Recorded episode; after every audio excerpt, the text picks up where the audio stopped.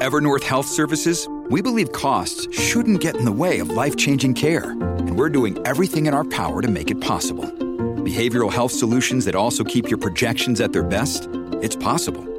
Pharmacy benefits that benefit your bottom line? It's possible. Complex specialty care that cares about your ROI? It's possible. Because we're already doing it.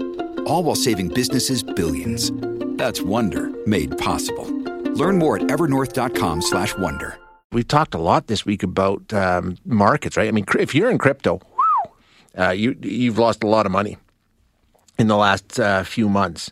Uh, real estate, same thing. We're expecting to see a big, big pullback in the price of real estate in this country in the next six, eight months. It's already started. The markets in general, you know, heading into bear territory, big, big drops on all the exchanges. So um, we're talking about big losses here. But when we talk about the loss, we, we always hear things like trillions of dollars have been lost today. Well, how can they be lost? Where do these dollars go? What happens? It's an interesting concept with all of this money that's in the market, and then the next day it's not. It's gone.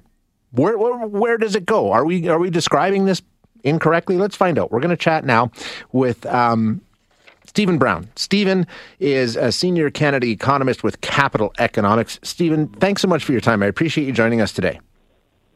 It's a pleasure to be with you. This whole concept, it is kind of strange to try and wrap your head around when we talk about, you know, one day there's trillions of dollars there and the next day there's trillions of dollars that are no longer there. But do those dollars really vanish or are we looking at it in the wrong way? Um, I think, I mean, the correct answer is they, they, to some extent, they do vanish, but the, the real thing is that they weren't really there to begin with. So when it comes to markets, we're really thinking about valuing the marginal marginal product that's sold each time. So I think housing is a, a great example of this. When there's not much housing supply, everyone gets quite desperate. They'll bid up the price, um, and then we say all houses are worth that. But as soon as we build um, more houses, then the price comes back down again because really that higher price couldn't be sustained for the whole market. It could only be sustained, say, for a few people. Um, and we're seeing similar dynamics at play, say, in the crypto markets. Um, everyone wanted to buy, and there wasn't much availability to begin with. But now we're, we're seeing the flip side of that because um, interest rates are going up, the cost of borrowing is getting more expensive, and, and, people are starting to have to sell. But now they're finding there aren't any buyers in place. So those marginal transactions are coming down very quickly, and that's sort of reducing the value overall. Gotcha. Okay, so it's not where there's you know there's a certain amount of money invested in crypto and it's a set value, and if someone is selling, someone else is buying, and the value remains within that system. It's the actual value that drops. So I mean, it, it's not a sense of you know there's not that many dollars invested. It's it's what people are willing to invest. It's more of a value than money being lost. The value is lost more than the money, right? Yeah, that, that's precisely it. It's uh, perceptions of value as well. Sometimes it, it really can just be what people think it's worth. I mean, at the moment, it the, the sort of weakness in broader markets is being driven by this big rise in interest rates. That's making just the cost of money more expensive. And, you know, if you can put money in, into a bank account at 4%, it makes the relative value of other things look look worse. But sometimes we can just see these these cycles that really don't have much to do with fundamentals. They're sort of all more about psychology. But but yeah, the money wasn't really there in the sense that if we imagine yeah. three people buy Bitcoin and it's 10,000, 20,000, 30,000, the, the sum of those is a lot less than, than 30,000 times three, which, which is the total value at the end. This episode is brought to you by La Quinta by Wyndham. Your work can take you all over the place, like Texas. You've never been, but it's going to be great because you're staying at La Quinta by Wyndham. Their free bright side breakfast will give you energy for the day ahead. And after, you can unwind using their free high speed Wi Fi. Tonight, La Quinta. Tomorrow, you shine. Book your stay today at lq.com.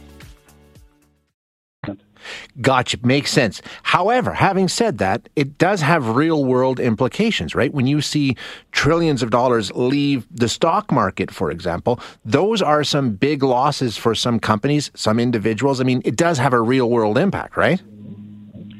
Certainly, yes. So, I mean, for, for you and I, maybe we've got um, a pension or yeah. equity portfolio, and we look at that, and suddenly the value's dropped by 20%. We're not feeling so confident anymore about, you know, retirement age, or if we've got enough money, maybe we want to save more of our income now.